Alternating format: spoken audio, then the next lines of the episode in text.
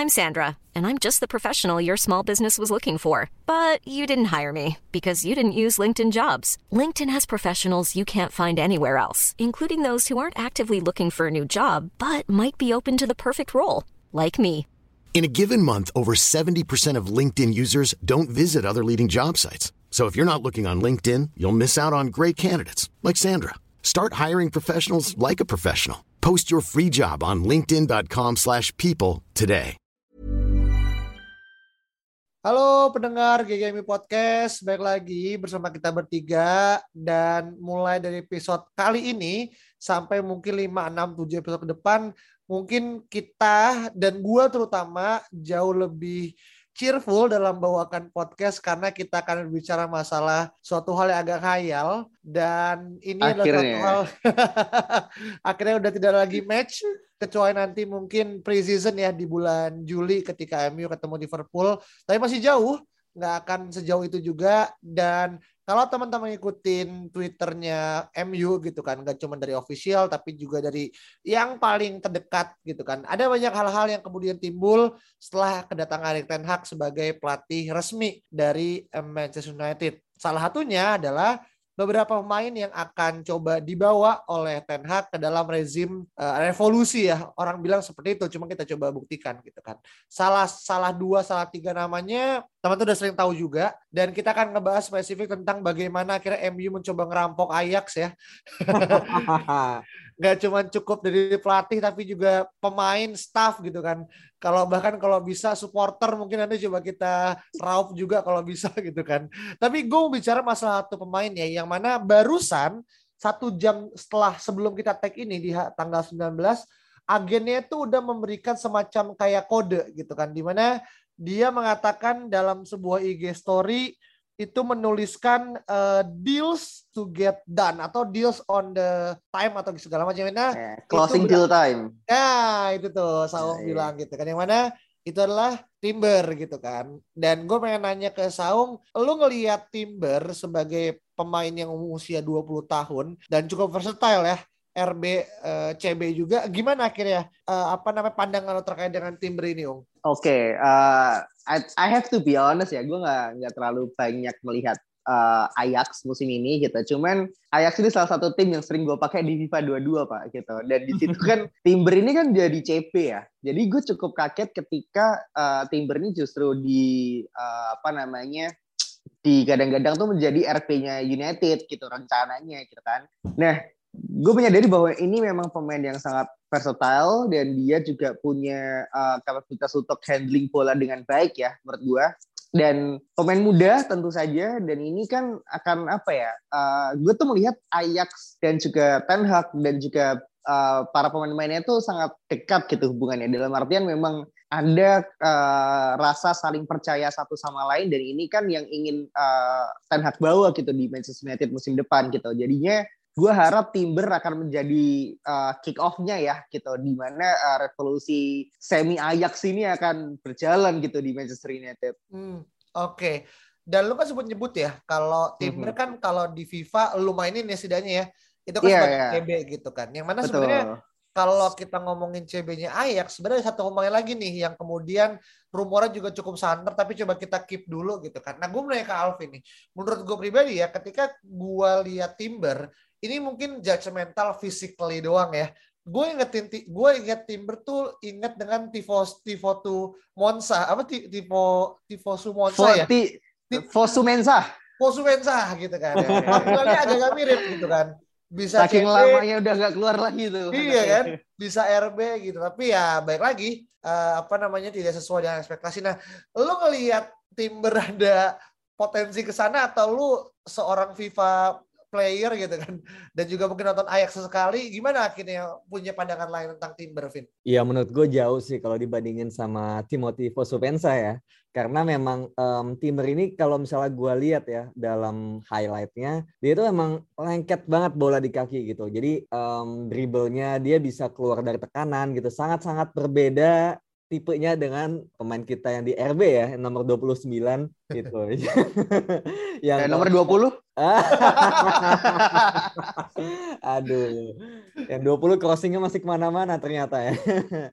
gitu. Jadi Timber ini menurut gue apa ya? Gue masih nggak tahu ya. Kalaupun nanti kita rekrut itu bakal lebih kepada CB ataupun sebagai RB gitu. Karena sebetulnya memang benar tadi dibilang dia tuh versatile bisa CB bisa RB. Um, tapi malah gue malah lebih yakinnya sama dia bakal jadi RB gitu. RB tapi yang apa ya dia nggak um, terlalu maju ke depan, nggak terlalu cuma langsung crossing, tapi ya dia bisa terlibat dalam permainan gitu. Jadi mungkin lebih mirip siapa ya uh, Joe Cancelo mungkin ya atau Zinchenko atau Walker gitu nggak terlalu sering crossing overlap tapi dia sering bantu serangan mirip Luke lah kalau di MU gitu. Jadi bukan kayak Teles gitu sih. Jadi menurut gua ini bakal build up kita tuh bakal makin bagus lagi kalau dia di RB sedangkan kalau dia di CB menurut gua malah agak risky gitu. Karena ya tahu sendiri kalau lawannya Burnley lawannya apa ya, striker-striker gede gitu kayak ya masih ada sedikit kekhawatiran lah gitu. Kecuali mungkin kita mainnya tiga back. Nah Timber jadi RCB nggak apa-apa yang di kanan gitu sih menurut gue jadi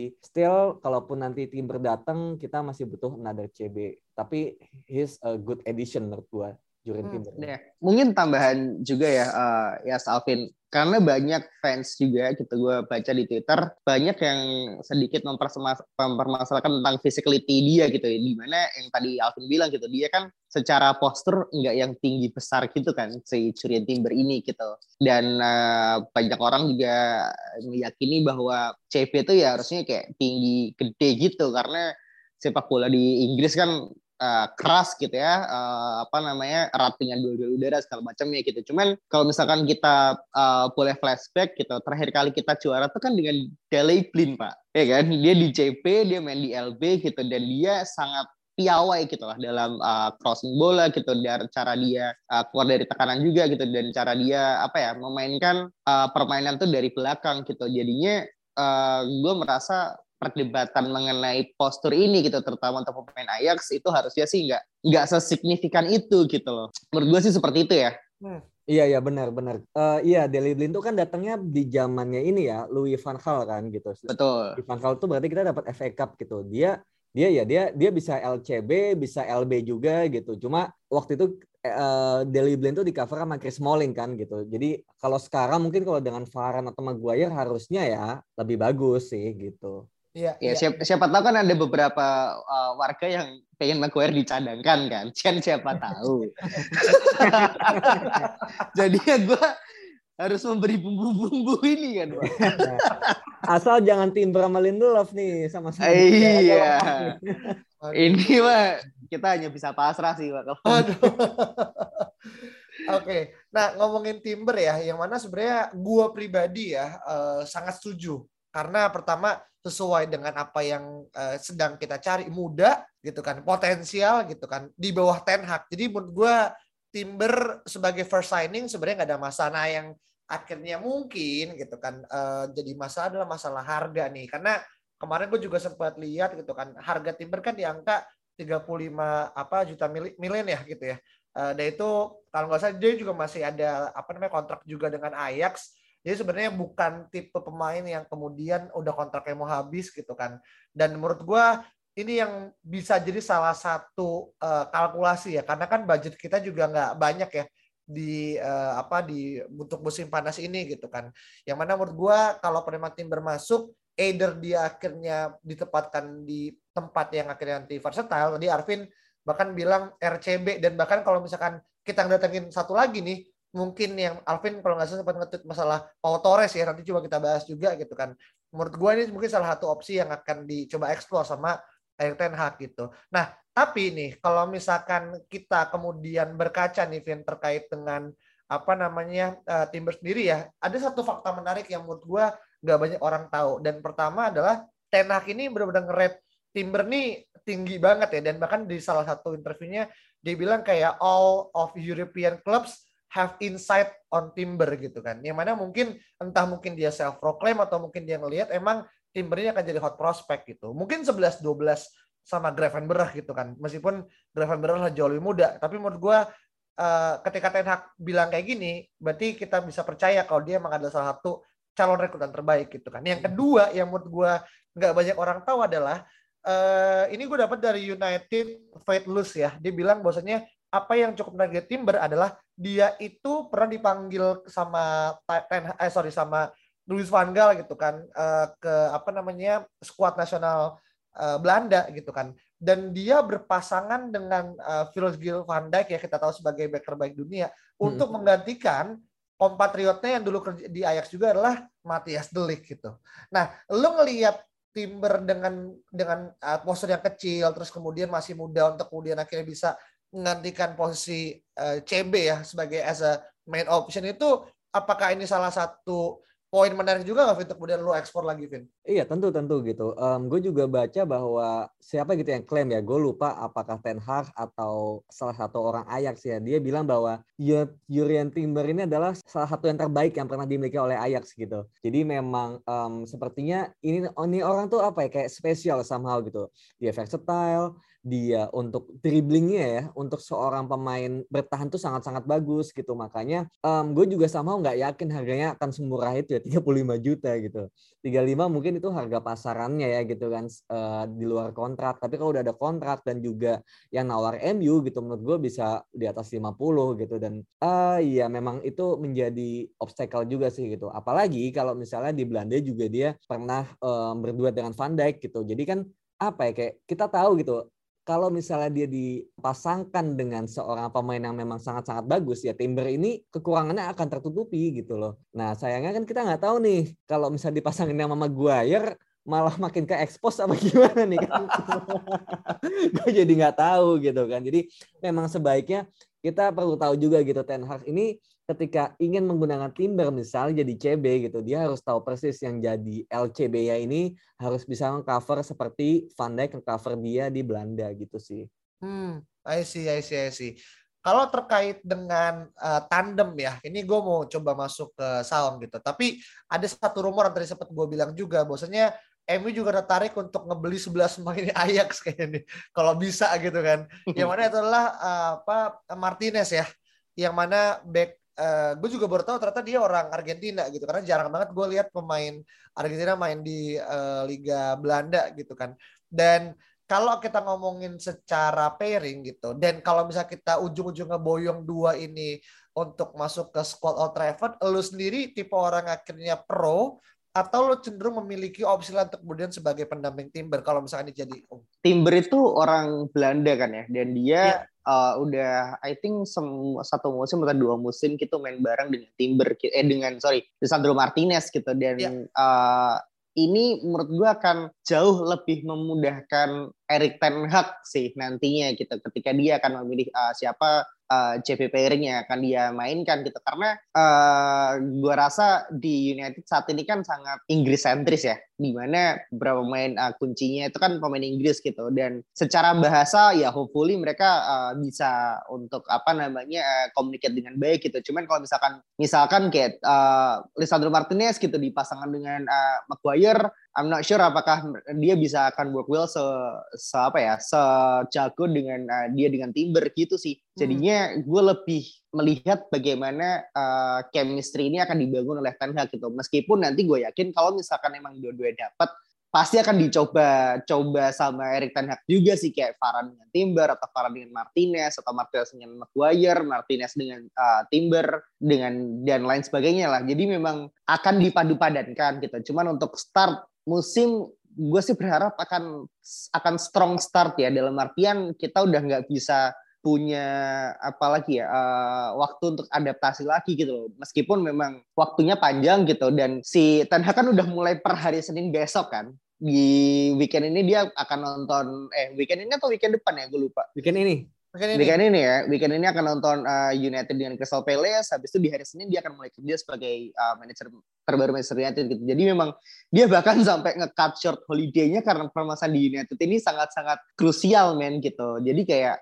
harusnya sih bisa segera diselesaikan setelah uh, pramusim sih untuk siapa yang duet terbaik yang akan dia mainkan di uh, musim depan. Oke, berarti lu dan tadi Alvin cerita ya kalau memang mungkin akan hmm. ada banyak variasi ya yang mungkin yeah. akan dicoba tapi kalau Saung berharap ya kita udah nggak ada lagi nih kemudian alasan karena pertama ya kita udah nggak akan main Liga Champion gitu dan mungkin hmm. fokus kita bisa untuk memperbaiki uh, tangga karir kita di uh, Liga Inggris gitu kan. Tapi jangan ekspektasi kemudian juara ya. Ini satu hal yang mungkin lo lo lo lo lo lo. Ada ini bagaimana sih? Erik Ten Hag Red Army lo bro. Udah ada chance itu Ten Hag. Wah, iya. Nine Hag, Ten Hag. Iya, gimana sih? Iya ya, euforianya udah kedenger ya sampai sekarang ya. Yo, Meskipun gue takutnya jadi anti klimaks, tapi karena kejadian di musim-musim lalu. Ya setidaknya minggu ini lolos Europa League dulu aja lah. oh. Oke oke oke oke. Nah, um, kayaknya untuk terkait dengan ini apa untuk yang di Ajax sebenarnya kan ada banyak ya yang kemudian uh, mau untuk kemudian coba diboyong gitu kan. Tapi yang paling hot prospek ya yang mungkin gue ngerasa first signing mungkin lebih ke CB gitu kan tapi nantinya kan coba kita eksplor nah sekarang kita mau pindah dulu nih ke pemain internal yang memang dari awal gitu awal musim pertengahan musim sebenarnya uh, angin untuk kemudian dia hengkang tuh sudah mulai kerasa gitu kan. Dan yang paling anehnya adalah gue nggak tahu ya komersial tim M itu bener-bener pengen ngemeras ini mana atau enggak. Cuman kemarin gitu tanggal 18 tuh uh, pemain ini kemudian habis ngebuat semacam kayak berapa red outfit lo gitu. Kalau kalau li, kalian lihat di YouTube gitu kan itu dipandu sama salah satu apa namanya hostnya MU juga gitu ya itu Paul Pogba gitu um, banyak rumor yang kemudian bilang dia ke PSG lah, dia ke Juve lah, dan juga apa segala macam gitu kan dengan dia mau ngomong bahkan mau ngomong sama Ten Hag juga dan ada potensi mungkin kecil meskipun kecil dia akan stay gitu. Nah, gue pengen sendiri pengen nanya ke uh, Saung sebagaimana kemudian kita menggalakkan sebuah revolusi gitu. Lu ngelihat Paul Pogba ini adalah bagian dari orde lama gitu kan, dalam artian orde-orde yang harus ditumbangkan gitu kan.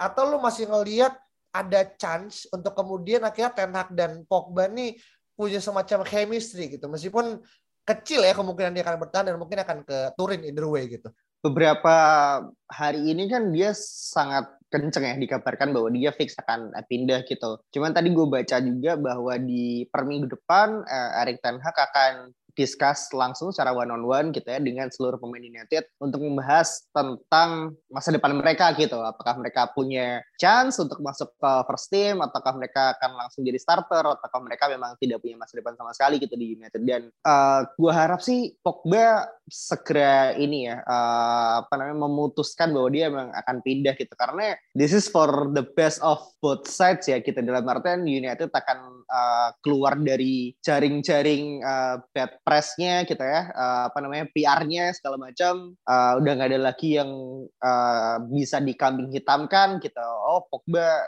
akhirnya uh, apa namanya cabut gitu. Maksudnya kayak beberapa kali match kan dia yang selalu jadi kambing hitam gitu loh. Dan dia akan jadi selalu akan jadi sasaran dari media selalu jadi sasaran uh, fans juga gitu. Dan ini kan akan menimbulkan apa ya uh, vibes yang cukup buruk ya di ruang ganti gitu jadi mungkin apa yang dikatakan Mourinho pada saat itu bahwa Pogba itu virus ya, ya mungkin bukan bukan virus secara dalam harafiah dia memberikan apa namanya hawa-hawa negatif di ruang ganti gitu. Cuman apa yang dia lakukan gitu. Itu akan selalu jadi sorotan media, Pak, gitu. Dan ini kan akan apa ya? Media di Inggris itu kan kejam ya. Dalam artian ketika lo punya suatu kasus apabila di United itu pasti nggak akan gampang gitu untuk lo kabur dari spotlight gitu gitu dan United itu sangat-sangat tidak butuh itu untuk saat ini karena memang kita kan fokusnya untuk berkembang dulu kan gitu jadi sebisa mungkin harus sudah ada apa ya keputusan bahwa memang dia itu sudah tidak lagi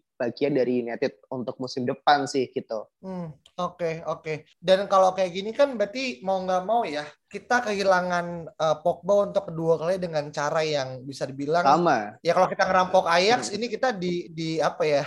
di di diperkosa mungkin ngomongnya karena kita tidak mendapatkan apa pun gitu dari Pogba gitu kan. Uh, iya, dan betul. salah satu interviewnya Bape Morata ya yang dulu adalah Juventus CEO gitu kan, yang sekarang akhirnya pindah ke Inter.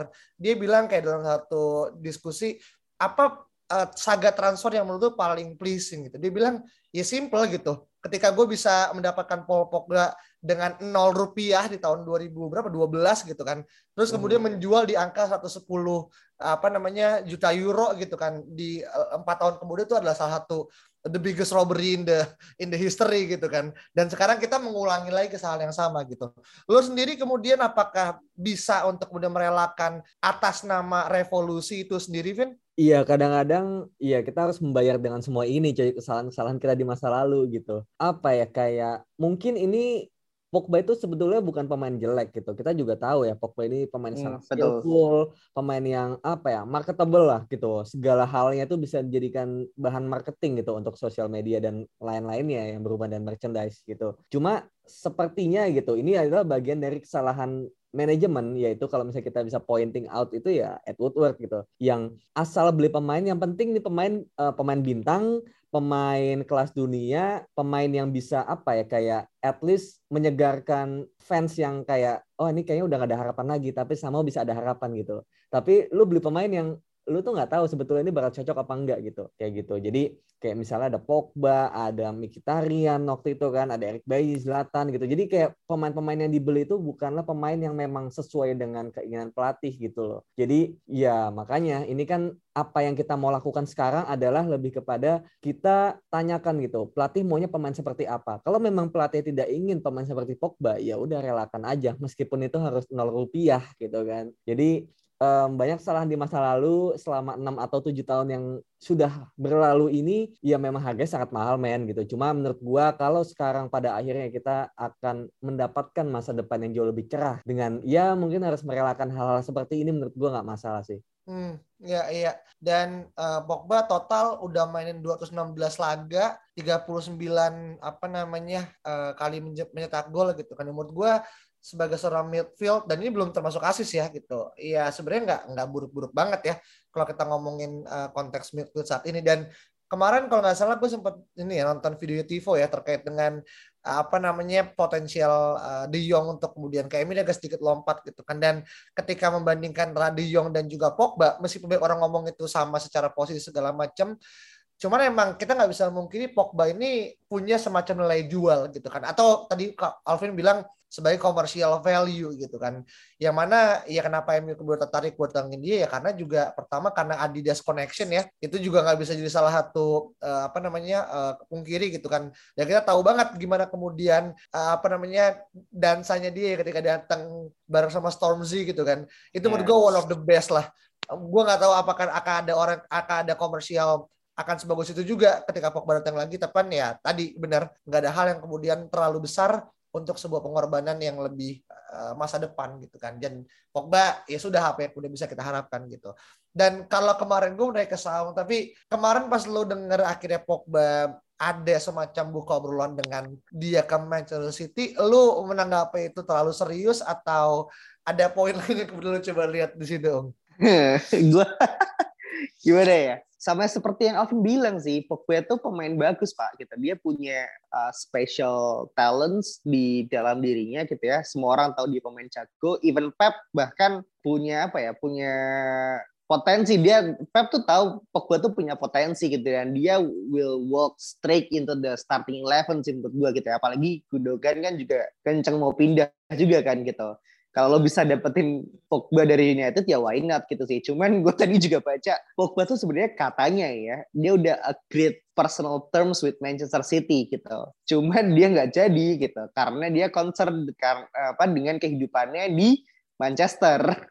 Jadi dia, dia dia takut akan apa ya ada ya potensi keributan dan kerusuhan lah gitu uh, dengan dia dan fans United di masa mendatang apabila dia uh, setuju untuk join ke Manchester City gitu. Dan akhirnya dia bilang uh, two weeks ago dia akan cabut ke luar negeri gitu. Gitu sih. Dan gue harap sih Pogba nggak ke ini ya nggak ke Manchester City ya. Karena memang uh, dia dari Akademi United gitu. Entah bagaimanapun kita sudah merogoh kocek 80 juta pound gitu untuk Paul Pogba kembali ke sini. Walaupun secara performa dia tidak bisa menjustifikasi ya harga tersebut gitu. Cuman buat apalah lo melempar ibaratnya melempar kotoran kepada legacy lo sendiri gitu di Manchester United yang se yang enggak sebanyak itu gitu ngerti nggak? Jadi kayak ini kan ibaratnya kayak lo lo lagi main catur terus dia berak gitu kan di papan caturnya gitu. Makan nih gitu kayak buat apa gitu. Jadi memang keputusan yang baik sih menurut gue ketika dia menolak Manchester City sih. Hmm, ya ya dan kita juga respect juga ya at least dia pindah silakan tapi selalu nggak ke rival gitu kan dan hmm. ya itu win-win lah buat dua belah pihak gitu dan kalau Pogba kemudian akhirnya sudah mulai menemukan alur keluar seperti apa gitu. Nah, gue pengen coba pindah lagi nih, kan udah ke belakang ya, Timber gitu kan. Terus kemudian uh, apa namanya Pogba di tengah dan mungkin singkat aja kali ya terkait dengan bagaimana kemudian kita harus menelan udah ya melihat tim sebelah akhirnya berdansa dengan Erling Haaland gitu kan. Dan kita mencari sosok yang bisa menggantikan uh, posisi tersebut dan ada banyak nama yang kemudian akhirnya dikaitkan dan sekarang Gak apa-apa sih gue. Oke, okay, oke, okay. gue kira tadi bercanda ya, tapi nggak apa nanti coba kita ya sama gue kita bahas, kita bahas gitu kan. Dan uh. mungkin uh, ada berapa nama ya, mungkin dua, tiga gitu. Tapi yang mungkin sekarang cukup santer ya, meskipun katanya barusan banget gue ngecek dia nggak mau main karena tidak main di Liga Champion. Tapi we, kita nggak pernah tahu ya apa yang kebenaran terjadi. Itu terkait dengan Darwin Nunes gitu kan. Yang mana sebenarnya kalau dia akan menggantikan posisi Cavani menurut gue pas karena sama-sama Argentina. Dan menurut gue ya udah gitu kayak regenerasi aja gitu kan secara. Dan mungkin gue mau nanya ke Alvin gitu ketika lo kemudian dikaitkan dengan Darwin Nunes gitu kan yang awalnya Halan terus tiba-tiba Nunes tuh menurut gue aja udah aneh gitu kan. Tapi kalaupun dia jadi gitu, lo ngelihatnya ini apakah good move kah buat eh, MU atau gimana, Vin? Sebetulnya good move tapi buat gue jangan sekarang gitu karena um, masih banyak posisi yang lebih urgent daripada seorang striker itu sendiri gitu. Ya meskipun Ronaldo juga tinggal satu tahun lagi ya dan opsi satu tahun tambahan gitu. Cuma menurut gue posisi striker murni ini nggak lagi segitunya urgent gitu. Kecuali striker yang bisa roaming gitu, bisa di kiri, bisa di kanan. Kayak misalnya kalau gue prefernya Christopher Nkunku gitu. Yang dia bisa di kanan, bisa di kiri, bisa di tengah, bisa juga jadi gelandang juga gitu. Menurut gua itu lebih dibutuhkan untuk MU gitu. Karena kalau misalnya ngomong striker doang ya, misalnya ngomongin Nunes gitu. Gua ngeliat Nunes tuh um, Lukaku men gitu. Lukaku 2.0. Iya, iya. Jadi kayak gue nggak yakin dia bisa bermain seperti uh, sepak bola Ten Hag gitu. Maksudnya untuk sekarang ya gitu. Kalau untuk nantinya mungkin bisa gitu dia bisa berkembang. Cuma apa iya gitu. Uh, lu mau ngeluarin 80 juta mahal banget men gitu untuk apa ya kayak posisi yang lu tuh belum belum apa ya belum segitunya urgent gitu sedangkan pemain ini masih butuh berkembang gitu jadi menurut gue iya oke okay aja sih nggak masalah dia nggak ke MU gitu gue kayaknya kalau nggak ke MU juga MU bakal ke pemain lain sih gitu jadi it's really okay kok. Hmm oke okay. berarti Alvin cenderung kemudian tidak pro tidak kontra tapi kemudian terbuka dengan opsi dan kalaupun memang harus dipilih kasih uh, opsi ya ya mungkin uh, nama-nama yang lebih versatile ya tadi kayak kemudian yes. tadi Engkungku gitu. Dan ini masuk ke Saung bilang tadi yang gue kira bercanda adalah Richarlison gitu kan.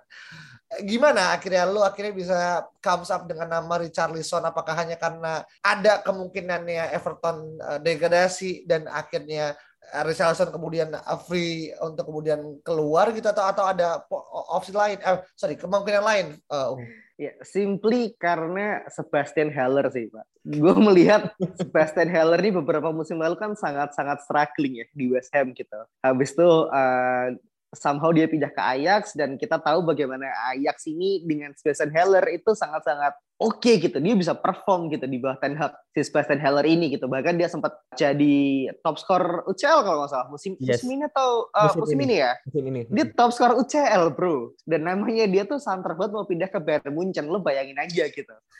ini orang kan berarti Ten Hag ini kan berarti bisa menjadikan seorang pemain yang punya uh, problem gitu ya uh, dia melihat ada potensi di sana lalu dikembangkan dan jadilah uh, pemain-pemain yang bisa growing dan somehow marketable. Kalau makanya Ajax sangat-sangat laris gitu di, di setiap transfer window gitu. Ini kan karena Erik Ten Hag gitu. Makanya ketika nama Richard Lisson keluar gitu dan uh, gue berharap United nanti akan bermain free flowing football gitu ya dengan uh, Sancho-nya dengan mungkin di sisi kanan nanti ada Elanga atau mungkin Alejandro Garnacho atau mungkin Rashford atau mungkin Antoninya Ajax bahkan gitu. Gue di depan tuh harusnya ada seorang sosok yang bisa main di kanan ataupun di kiri juga sih gitu. Hmm. Instead of Ronaldo di sana gitu dan itu uh, menurut gue sih Richard Richarlison man gitu. Hmm, oke. Okay. Iya, uh, dan ini ya freestyle lah dari dari Saung yeah. juga.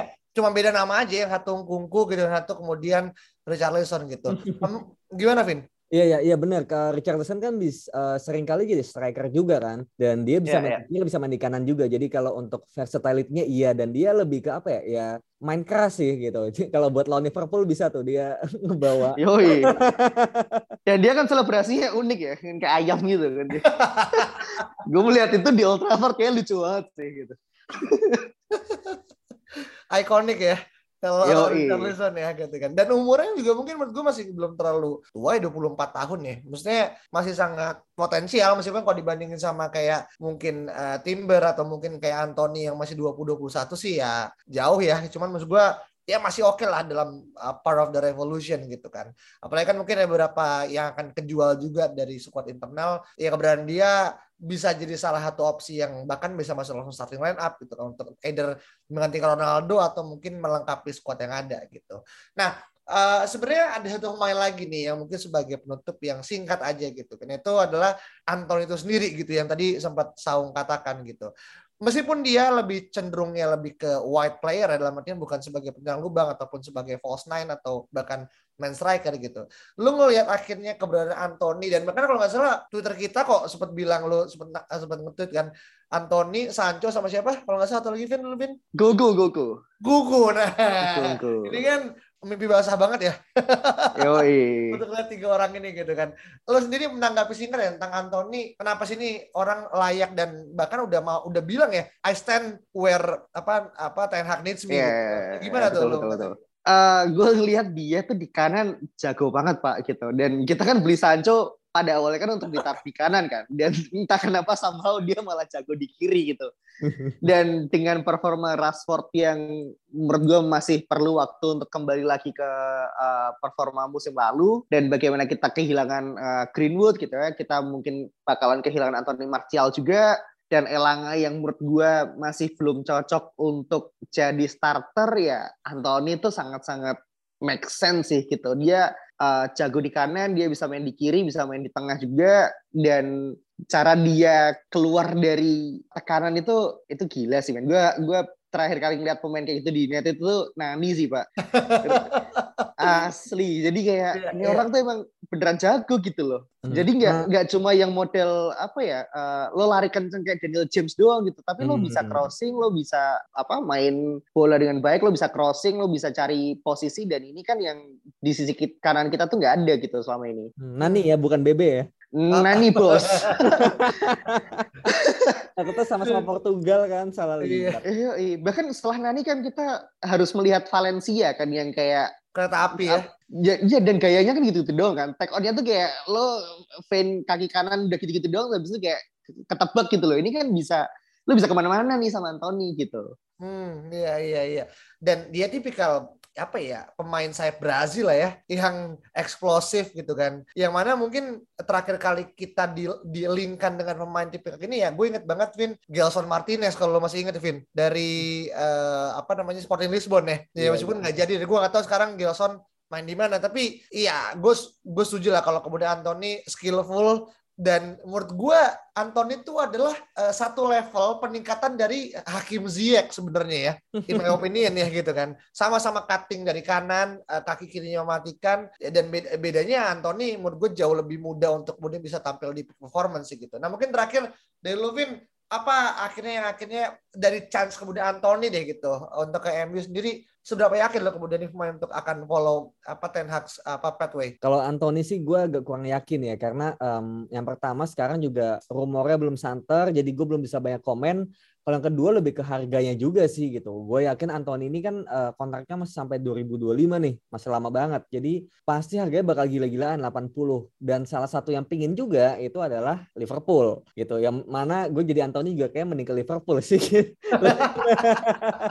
gitu. Meskipun ada Mohamed Salah ya, cuma kan Firmino udah nggak terlalu bagus gitu. Bisa aja dilepas. Um, pemain lainnya juga Salah pun juga kontraknya juga udah mulai ini kan dipertanyakan gitu. Jadi menurut gue Liverpool ini bisa menjadi batu sandungan sih. Iya, Liverpool akan menjadi momok sih memang untuk Anthony gitu ya. Cuman uh, hubungannya kan lagi erat nih si Anthony dan Ten Hag ya. Uh, makanya dia bilang di video perpisahannya I will always stand with you gitu no matter what bro gitu. Jadi ya kalau misalkan dia tega pindah ke Liverpool ya patut dipertanyakan sih komitmennya. Komitmen apa anjing? Gak Liga Champion berani berani minta komitmen. Udah mantan cuy. Aduh. ya kan Itu jatah mantan ya apa gimana nih? cowok kan yang dipegang omongannya pak. Ya kan? Oh iya iya iya. Iya. Jatah mantan tuh kan Ten Hag minta ke Ajax. gue mau ngomongin ini dong gitu. Oke, oke. Itu bro. Makanya gue gue tuh membayangkan Richarlison, Anthony dan Sancho di depan tuh wah pasti ngeri banget sih. Makanya kita akan juara gitu loh pasti. Gue udah gue udah aman tuh dengan kombinasi apa pun lah yang kungku kayak atau mungkin Richardson. Tapi kalau ada juara-juaranya tuh agak sedikit agak mau bersin ya takutnya kejadiannya disaster lagi. Tapi oke lah, eh, ini jadi satu hal yang akhirnya menjadi. Tapi kalau kemudian akhirnya apa namanya Anthony kemudian hadir gitu kan, siapa mungkin tumbal proyek yang akan kemudian lo dirasa akan keluar gitu untuk kemudian memberi ruang as in secara space pemain dan juga space finansial, Vin. Kalau misalnya siapa yang harus dibuang sebetulnya banyak banget dan gue yakin eh, kita bertiga bakal setuju dengan nama-nama ini. Nah masalahnya kan apakah itu akan dibeli gitu pemain-pemain itu sama tim lain kan gitu kan. Itu sih menurut gue dan kalau pemain yang paling gampang kejual ya menurut gue eh, Dean Henderson sih gitu karena Newcastle udah pingin banget katanya udah nawar 40 juta gitu. Jadi kalau emang 40 juta keluar ya kita udah setengahnya harga kungku kayaknya itu bisa bisa dibeli gitu. Jadi em, selebihnya kayak Phil Jones, Bayi, terus juga Wan Bisaka itu kan apa ya masih nggak ngerti gitu apakah itu bakal loan ataukah harganya bakal murah banget. Anthony Martial juga dia udah cedera lagi men gitu dalam enam bulan ini di loan Sevilla dia udah tiga kali cedera udah pasti kan gagal dan gak akan diperpanjang juga nggak akan lanjut ke Sevilla gitu. Jadi hal-hal kayak gitu itu kan kayak part of manajemen yang apa ya salah dalam memberikan gaji salah memberikan kontrak yang bikin sekarang pas mau dijual ya mereka udah terlanjur menikmati gaji yang terlalu tinggi. Dan kalau harus pindah ke tim lain yang lebih kecil karena performanya jelek mereka udah keenakan gajinya nggak mau turun gitu. Jadi ini adalah sebuah resiko gitu yang mau nggak mau mungkin dijual sangat murah itu sih Hmm, Oke. Dan anehnya tadi lu nggak menyebut Rashford ya, meskipun gua nggak tahu apakah Saung juga akhirnya percaya Rashford adalah salah satu orang yang mungkin memiliki chance untuk keluar, tapi gue pribadi pun eh, berkata iya gitu. Nah, lu sendiri kemudian ngelihat posisi Rashford nih yang kemudian serba salah, serba nanggung ya, dia akan tetap dapat oh, dapat tetap tetap dapat eh, rasa cinta gitu sebagai seorang apa namanya apa namanya Carrington graduates gitu kan. Tapi performance di lapangan dan juga gimana dia kemudian menyikapi eh, apa namanya eh, order dari dari pelatih yang kemarin akhirnya sempat beberapa hal eh, ini gimana kemudian lu lihat Rashford dan juga kompleksitasnya sekarang eh, Ung? Ya gue percaya Rashford itu United true and true ya. Dalam artian yang lo bilang tadi dia Carrington graduates gitu. Dia tumbuh melihat di United berjaya gitu ya dulu uh, waktu Alex Ferguson dan dia tahu bagaimana United sangat uh, sedang sakit sekarang gitu. Dan dia menjadi salah satu pemain yang di beberapa musim terakhir kan menunjukkan uh, performanya bahwa dia bisa menjadi tumpuan gitu untuk kebangkitan United apa di masa yang mendatang gitu. Jadinya gue masih berharap akan melihat Rashford di musim depan gitu. Meskipun gue yakin dengan karena performa musim ini dia tidak bisa menjamin bahwa uh, akan menjadi starter terus gitu karena gue yakin Ten Hag itu kan orangnya cukup disiplin ya. Dia bukan dia tuh uh, no bullshit guy lah kalau misalkan gue bisa bilang gitu. Jadi siapa pun pemainnya apa yang lo tunjukin di uh, training session ya itu yang akan jadi landasan dia gitu. Makanya Rashford ini perlu ada seseorang yang bisa nempeleng dia bahwa lo tuh jangan sok kayak Neymar coy gitu loh ngerti nggak? Jadi kayak karena lo tuh kan seperti itu permainannya gitu. Tiga musim terakhir gitu ya, uh, sebelum musim ini dua musim lalu kan dia sempat back to back 20 goals lebih gitu. Uh, waktu oleh menangani dia gitu ya. Karena apa ya? Jadinya gue percaya masih ada pemain di situ pak. Dan sangat disayangkan apabila Rashford akan cabut musim depan gitu sih. Hmm. Malah justru gue berharapnya Anthony Elanga men yang alone. Iya, iya. Kalau ngomongin Erlangga sebenarnya kemarin pas pas match lawan siapa ya yang akhirnya ada yang nge-tweet di Twitter, Hmm. dibilang gini, whisper it quietly, terus titik dua, Elangga is not that good gitu kan. Dan Exactly, itu man. Exactly bro. Exactly karena karena beberapa musim terakhir kan kita melihat bagaimana Rashford uh, keluar dari akademi terus langsung menjebol gawang Arsenal gitu kan, langsung menjebol gawang Michelin di Europa League gitu dan akhirnya mencetak rekor demi rekor gitu. Lalu muncul lagi uh, Mason Greenwood gitu kan, yang ketika muncul juga langsung performanya luar biasa gitu. Dan ini kan Anthony Elanga kan muncul karena pada saat itu kita secara squad itu kan keterbatasan uh, quality kan gitu loh. Makanya dia muncul karena ya itu tadi gitu. Makanya gue berharap musim depan sih Ten Hag melihat ini gitu bahwa memang Elang ini masih perlu waktu untuk bisa uh, compete gitu ya dia perlu uh, run yang cukup apa ya cukup panjang gitu cukup intens dengan uh, dipinjamkan ke sesama tim Premier League aja sih menurut gue gitu. Nggak usah kalau misalkan dia dipinjamkan ke klub uh, Championship atau League One mungkin I think terlalu harsh ya untuk Anthony Langge gitu. Jadi mungkin nanti untuk tim-tim promosi yang baru hadir di Premier League gitu itu bisa uh, ada opsi untuk meminjam Langge sih. Dan gue hmm. harap malah si uh, Garnacho itu atau even Charlie McNeil yang bisa dipromot gantian dari akademi. Hmm, iya iya. Meskipun gini ya, kalau gue nanti sebelum gue ke Alvin, uh, gue merasa gini apa yang salah di Elangga itu sebenarnya lebih pada penempatan. Kalau kemudian gua berkaca dari pas gua nonton Elangga di U23 gitu kan, kan sebelumnya juga yeah. U23 kan.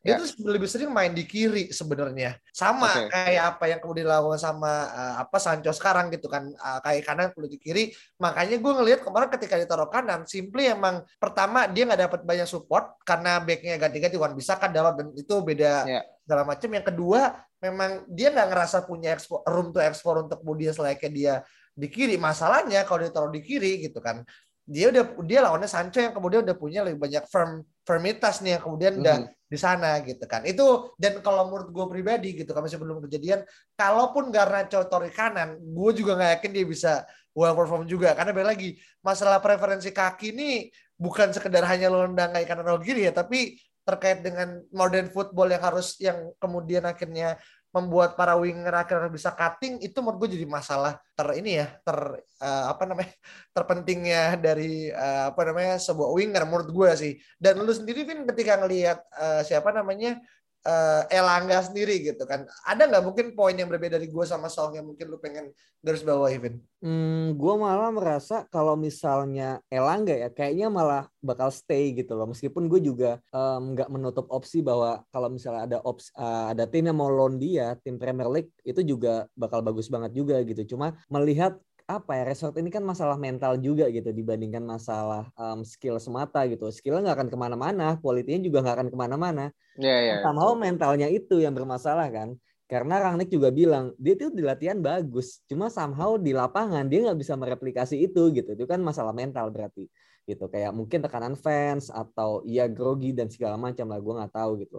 Jadi gue nggak tahu nih um, apakah Erik Ten Hag ini bisa memotivasi lagi Rashford untuk bisa um, kembali ke performanya. Nah kalau misalnya nggak bisa dan juga misalnya kita nggak dapat pemain baru untuk posisi sayap ataupun depan ya menurut gue Elangga itu udah pasti stay gitu sih. Nggak akan menjadi se uh, seorang korban gitu. Karena emang Elangga ini kan yang di kita yang di respect highly respected sama Rangnick ini kan adalah kerja kerasnya. Dan dia nurut gitu. Nurut sama Ronaldo nurut sama pelatih gitu. Salah se um, apa satu pemain yang emang mau gitu untuk melakukan apa aja demi pelatih. Hmm. Makanya dia main di kanan pun meskipun dia mungkin nggak nyaman tapi masih ada kontribusinya dibandingkan Rashford gitu. Mungkin Rashford merasa dia nggak mau aja main di situ gitu. Jadinya eh, nggak uh, begitu bagus gitu. Tapi Elangga juga ya masih ada beberapa gol, assist yang memang dia dari kanan gitu dan itu yang highly respected itu sih dari pelatih. Dan mungkin itu akan di apa ya, di deliver juga info itu kepada Ten Hag nih, Elangga, lo mau mainin di mana aja bisa serbaguna gitu. Jadi menurut gua kayak gitu sih Elangga.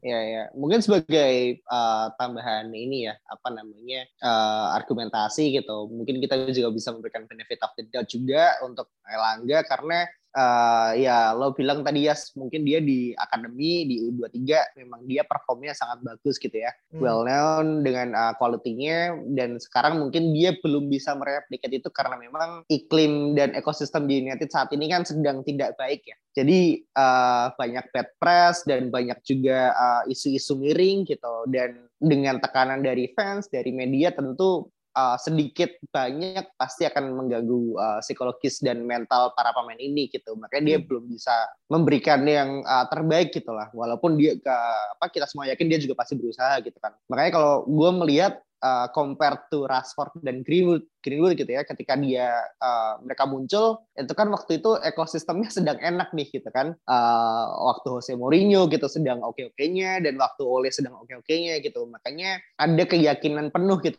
terhadap para pemain uh, youngster ini untuk uh, tampil. Sementara kan Elanga muncul ketika kita sedang susah-susahnya kayak gitu. Jadinya kayak ya semoga bisa sih di musim depan dia punya kesempatan bermain juga ya. Cuman ketika tadi uh, apa kita bahas tentang ini, gue tiba-tiba keinget kita tuh masih punya satu pemain yang semalam tuh kalah pak di Europa League Final gitu kan yaitu Ahmad Diallo gue gak ngerti deh sih. Ini ini ini pemain nanti akan akan gimana nasibnya gue gak ngerti gitu. Karena untuk untuk di loan lagi gue rasa sayang gitu ya. Dan kalau misalkan uh, di loan ke tim yang uh, ecek-ecek gitu ya dalam artian gue di loan terakhir aja nyampe loh nih final Europa League. Masa iya gue mau ditaruh di klub yang uh, semenjana gitu. Jadinya ini akan jadi PR juga sih buat Ten Hag. Hmm justru ya kalau menurut gue kalau nanggapin terkait dengan uh, siapa namanya Elangga ini ini unpopular opinion banget sebenarnya. Hmm. Gue ngelihat dia tuh punya potensi sebagai RB sebenarnya. Oke. Okay. Karena lo ya. sempat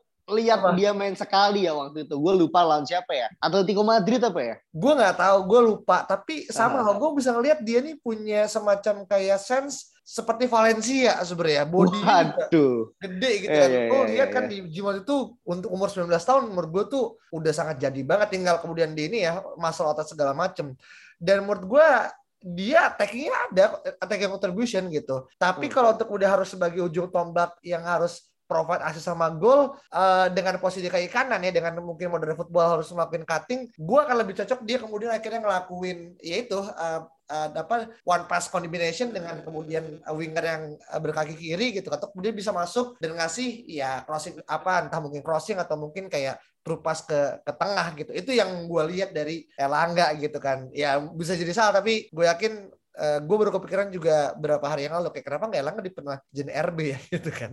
Dia juga bagus kok kualitas ininya ya mau dibilang sekali meskipun masih perlu dilatih gitu. Nah kalau tadi ngomongin amat ini ada satu opini yang menarik kayak dibilang untuk sebuah klub yang ngebeli pemain di angka 37 juta pounds yang di final liga uh, uh, final liga Europa League aja dia bahkan nggak main ini tantanya besar gitu meskipun hmm. gue bisa kemudian bilang ya masih anak muda gitu dan pasti banyak pemain lain yang kemudian lebih berpengalaman tapi lu sendiri ngelihat amat di era Ten Hag nih apakah akan jadi semacam kayak baik lagi ya nggak cuma nggak cuma amat. Pelistri pun sekarang juga nggak ada kabarnya iya kan? Oh iya jadi gue baru ingat. Bangke. Yang dianggap ini kan dia, dia di mana sekarang ya? dia di main Liga Spanyol kan? Di mana sih uh, Real uh, Sociedad ya? Sociedad gitu. Kan. Alaves. Alaves oh, oh ya Alaves oh, Alaves. Ah warnanya biru ya? Gue ingat warnanya biru ya Lu sendiri gimana, Vin? Lihat amat di era Ten Hag, Vin? Gue jadi merasa ya, tadi kan gue kasih statement bahwa Edward Woodward ini apa ya, kayak memberikan penyegaran tapi sia-sia gitu. Tadi ada Pogba dan segala macam gue juga mikir jangan-jangan nih di musim itu ketika beli Van de Beek, beli Amat Diallo, beli Pelistri itu ya literally cuci tangan juga aja gitu. Kayak nih gue kasih pemain. Tapi sebenarnya gue juga nggak tahu nih bakal kepake apa enggak gitu loh. Kayak oke okay, pemain muda potensial ada dalam sebuah list gitu kan Amat Diallo cuma memang sebetulnya urgensinya itu nggak ke situ gitu loh bayangin aja gitu kalau misalnya uang Van de Beek, Diallo, Pelistri digabung gitu. Iya sekarang duitnya ada men gitu loh. Lu bisa beli satu pemain at least atau dua pemain yang kita Bape ya, bisa beli Bape ya. Iya. Iya kontrak setahun sih bisa. Loan doang gitu. Jadi kayak menurut gua apa ya? Dia bagus tapi sama harga 40 juta itu apa ya, jadi beban tersendiri gitu. Ya meskipun ya gue ngelihat kayak uh, Real Madrid juga pernah beli Rodrigo dan Vinicius juga bukan ha uh, dengan harga yang murah gitu. Cuma sama apa ya kayak smooth gitu loh uh, di di apa ya dimasukin ke timnya uh, mereka nggak lewat loan juga gitu. Tapi sama bisa sekarang mereka jadi dua pemain kunci gitu loh bahkan uh, mengalahkan Manchester City. Cuma sama Ahmad Diallo gue kayak nggak yakin nih orang bisa apa ya bisa masuk gitu. Apalagi kita malah mengincar pemain-pemain lainnya gitu loh. Jadi kayak gue merasa dia masih butuh loan lagi sih. Oke, berarti Alvin uh, masih merasa dia lo masih belum Pelistri? Um, Pelistri sama sih, gue malah lebih nggak yakin lagi sama Pelistri gitu. kayak gue masih nggak tahu pas dibeli tuh kayak ini apa sih gitu. gitu. Kalau dia lo gue masih masih iya oke okay lah gitu kan. Tapi kalau Pelistri gue literally gue bingung banget ini ah nggak nggak nggak jadi dah ini gitu. Iya iya iya iya. Uh, iya oke okay lah, Feli. Iya makanya gue bilang kan kita tuh sangat mudah terkesima dengan video YouTube ya. Dan gue pun juga jadi orang seperti itu gitu kan. Wah ini bagus nih. Makanya pas kemarin eh, gue baca semua berita MU itu link sama ini sama itu gitu kan. Gue selalu nonton di YouTube gitu kan di World of Talent gitu kan ada tuh ya World of Talent kan dia hmm. nge-video segala macam gitu kan. Dan bahkan kemarin tuh gue sampai nyari Sasa siapa Vin? Sasa Zelevic ya Vin ya? Hmm, Pemain Stuttgart ya. Oh iya iya tahu tahu. Iya kan yang striker ya? Striker iya gitu kan. Yang yang tingginya udah kayak umur gue tuh nggak tahu berapa tapi kayak jam collar gitu gue ngeliat 190-an berapa gitu. Tapi ya itu kan salah satu gue nggak tahu nih dan kalau kita lihat dari cuplikan mah bagus-bagus aja gitu kan. Cuma kan ketika implementasi ya lu bisa beli lu bisa lihat Luka Jovic satu satu musim bisa nyetak 25 gol pas pindah ke Madrid tiba-tiba jadi keokan itu kan suatu hal yang nggak diprediksi ya gitu kan. Iya iya iya. itu kan kayak apa ya kecocokan dengan pelatih gitu aja sih. Kalau sekarang ya. mungkin ya kalau emang Ten Hag yang mau gue percaya gitu. Kalau itu mungkin bakal fit sama sistemnya gitu. Cuma kalau yang dulu itu gue nggak yakin ini apakah emang uh, let's say kayak Ole yang mau atau emang manajemen yang mau gitu loh. Itu kan saling tumpang tindih gitu keinginannya gitu. Nah sekarang gue pinginnya ya udah pelatih aja yang mau atau tim scout yang mau gitu loh. Jadinya kalau dengan kayak gitu ya udah manajemen gak usah campur tangan lagi dan gue lebih yakin malah kalau kayak gitu meskipun gue nggak tahu siapa pemainnya. Oke, okay. nah ini mungkin pertanyaan penutup ya dan gue akan coba buatnya lebih variatif. Jadi gue pengen minta dari lu sama Saso akan nyebutin tiga pemain. Satu adalah pemain yang lu mau tapi chance-nya kecil untuk datang ya dalam artian lu mau tawarin apa pun mungkin lu mau banget tapi dia mungkin nggak mau. Yang kedua pemain yang kemudian uh, lu tahu lu mau dan dia juga mau gitu kan. Yang ketiga adalah pemain yang mungkin nggak ada kabar atau rumor tapi kemungkinan besar akan datang ke MU gitu. Gue baru dari dari dari sound dulu deh gitu. Oke jadi pemain pertama tadi pemain yang gue mau tapi harapannya kecil ya. Iya. Uh, Mbappe itu bukan kecil mustahil. Oke, jadi masih ada ini ya. Pandri realistically ya berarti ya. oh, anjing capek. Uh, gua mungkin akan coba Riyad Mahrez sih, Pak. Oh, oke, okay, oke. Okay. Iya. Oke. Okay karena gue sempat uh, baca juga dari uh, akun-akun tweet uh, Manchester City katanya nih orang juga masuk transfer listnya Manchester City nih gitu musim depan. Jadi kalau kita bisa secure Riyad Mahrez ya why not sih menurut gue. Itu satu. Okay. Kedua tadi uh, apa? Lu mau dan kemungkinan dia mau juga. Frankie De Jong tentu saja. Oke. okay. Yo ini uh, no debat sih ini karena memang ya Frankie De Jong main gitu siapa lagi gitu kan. Dan yang ketiga pemain yang uh, out of nowhere ya. Iya, tapi tiba-tiba ada aja gitu. Kayak anjing ini kok apa gitu? Siapa? Kayak cari Austin gitu misalkan. Anjing, siapa ya?